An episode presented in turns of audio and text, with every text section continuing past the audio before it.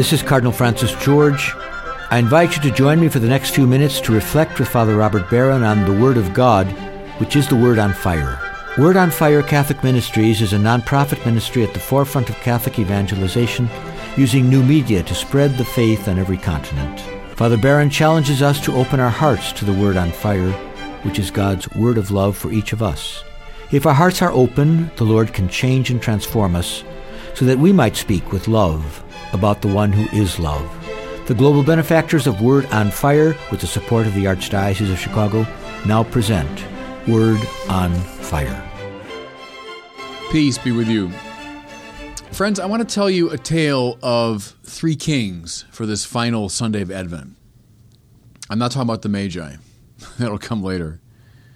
The three kings I'm talking about inhabit the very beginning, the middle, and the end of the biblical story. I'm talking about Adam, David, and Jesus. These three kings, I'm going to argue, are the interpretive key to the whole Bible.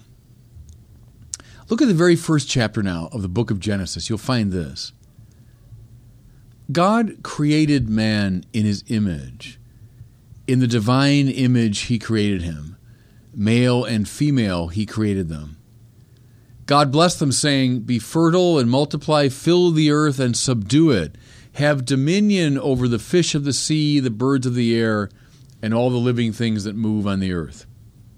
Okay, this great commission given to Adam. He's being given, if you want, a kingly mission, a mission of ruling, governing, and subduing, right? Fill the earth and subdue it. Have dominion over the fish of the sea, the birds of the air, etc. Don't read this now as an invitation to aggression or domination in that negative sense, but rather a commission to have a sort of stewardship over the world. And mind you, Adam is made in the image of God, as we hear. Well, who's God? God is love. God's a community of love. And therefore, this governance of the world, this dominion over the world, is meant to be an expression of love.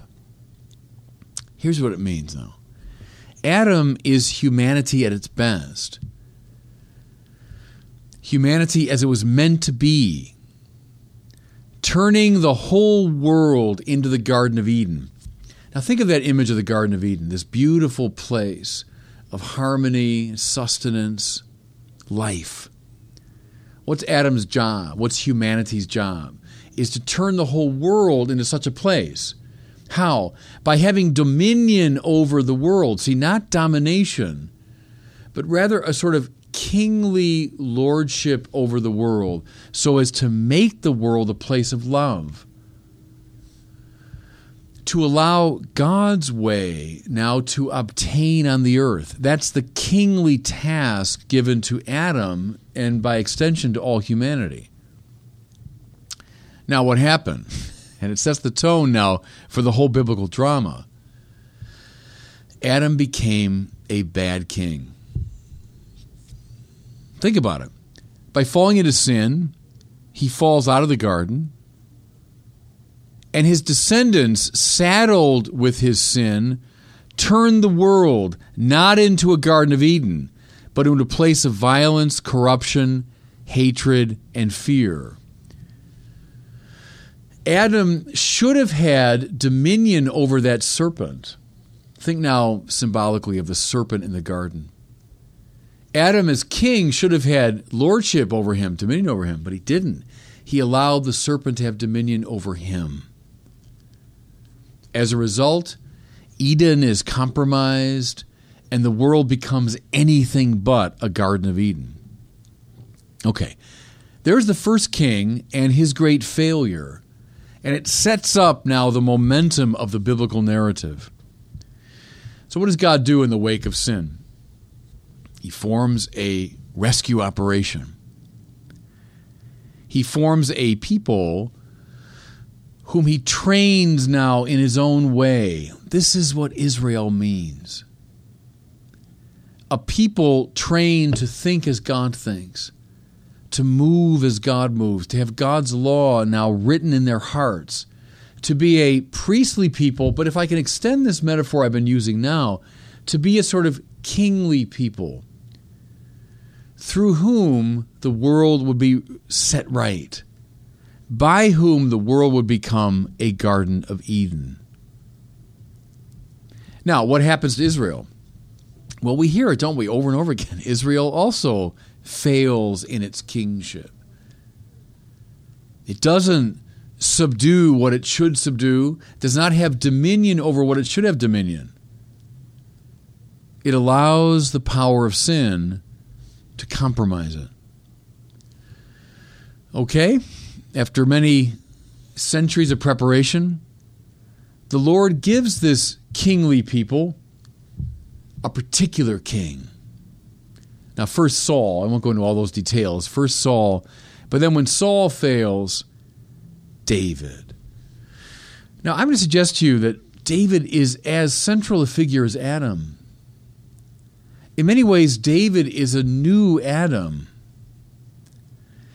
A righteous king, listen, who would follow the word of the Lord, who would attend to the Lord's commands, who would govern this priestly people aright, would in turn make the whole world into a Garden of Eden.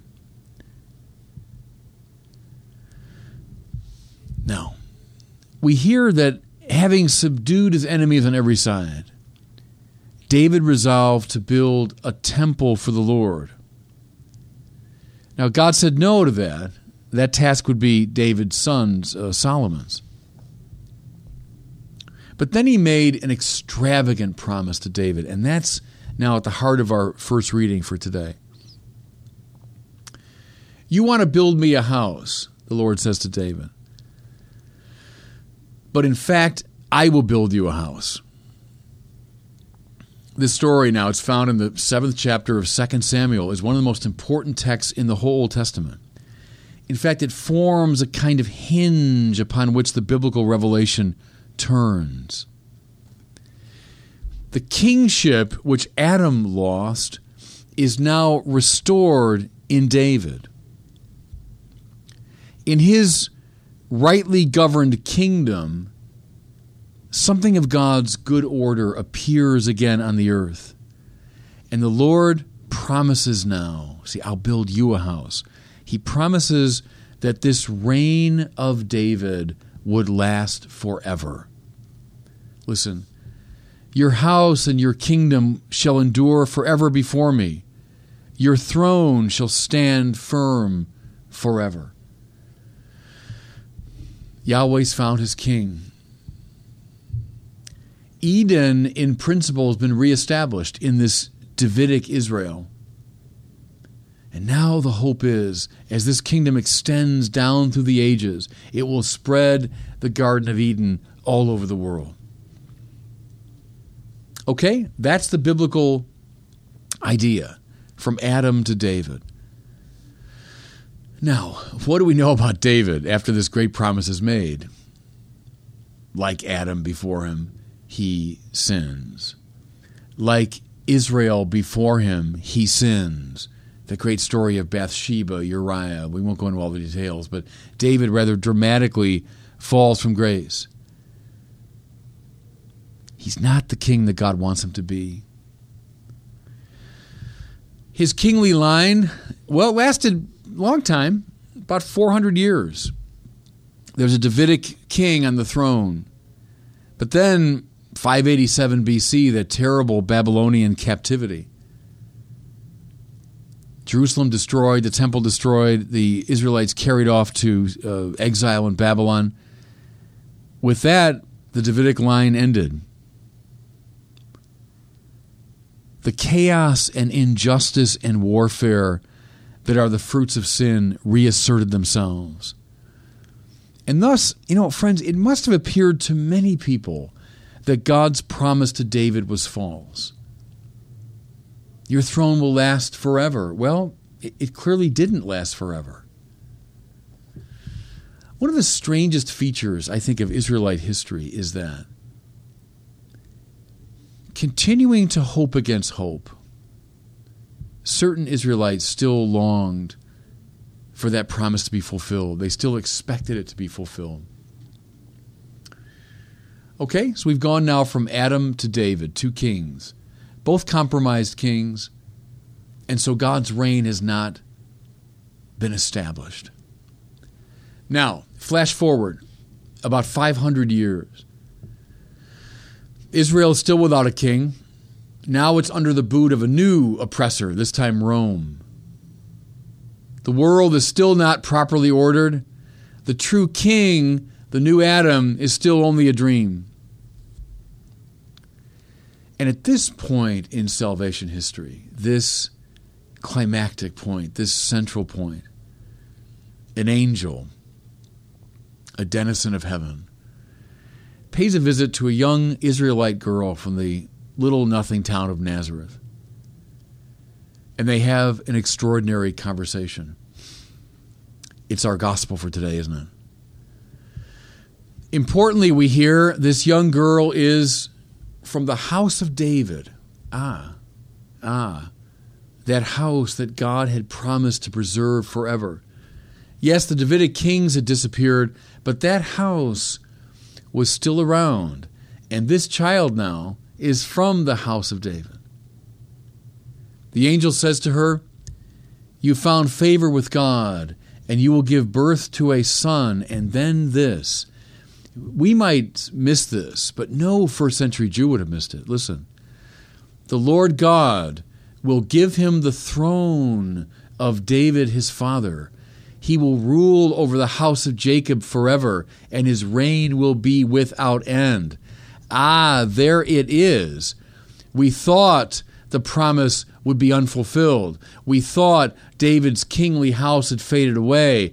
But now we see through this angel that a new king will be born from that line. And the promise is still valid his reign will be without end. Who's coming? A new David, which means a new Adam. This child would be the one who would finally bring God's good order to the world, who would finally subdue the earth, who would finally become the good steward of creation, who would restore the Garden of Eden, build the definitive Davidic kingdom. See, this is why on Luke's telling, We'll hear about it next week at Christmas. This child is proposed as a rival to the Emperor Augustus. The true king has come. Now, see, friends, this little tour of Israelite history from Adam to David to Jesus, from king to king to king, is meant to help us understand the role and purpose of the church. See, because we are grafted on to this new Adam we who are baptized are grafted on to this new David. We are members of the mystical body of Jesus. So, what's our job? It's that kingly job, that, that kingly commission that was given to Adam, but Adam failed, given to David, but David failed, embodied now in Christ. And so, we who are in Christ, we are called upon to subdue the earth, to have dominion that means to bring the reign of love to every aspect of life. That's the message, the kingly message we receive on this final Sunday of Advent. And God bless you. I hope you were moved today by the word on fire. I pray that together we might become a people on fire with love for God and neighbor here in Chicago and wherever these words are heard. Until we join Father Barron again next week, I'm Cardinal Francis George, and I pray that God will bless you and those you love. Four years in the making, and it's finally here. Our new Catholicism documentary series, book, and study program are now available to order online at CatholicismSeries.com. Will you help me introduce this epic film series to your parish, school, family, and friends? Catholicism is an unprecedented adventure around the world and deep into the faith. Learn more at CatholicismSeries.com or call 1 866 928 1237. That's 1 866 928 1237.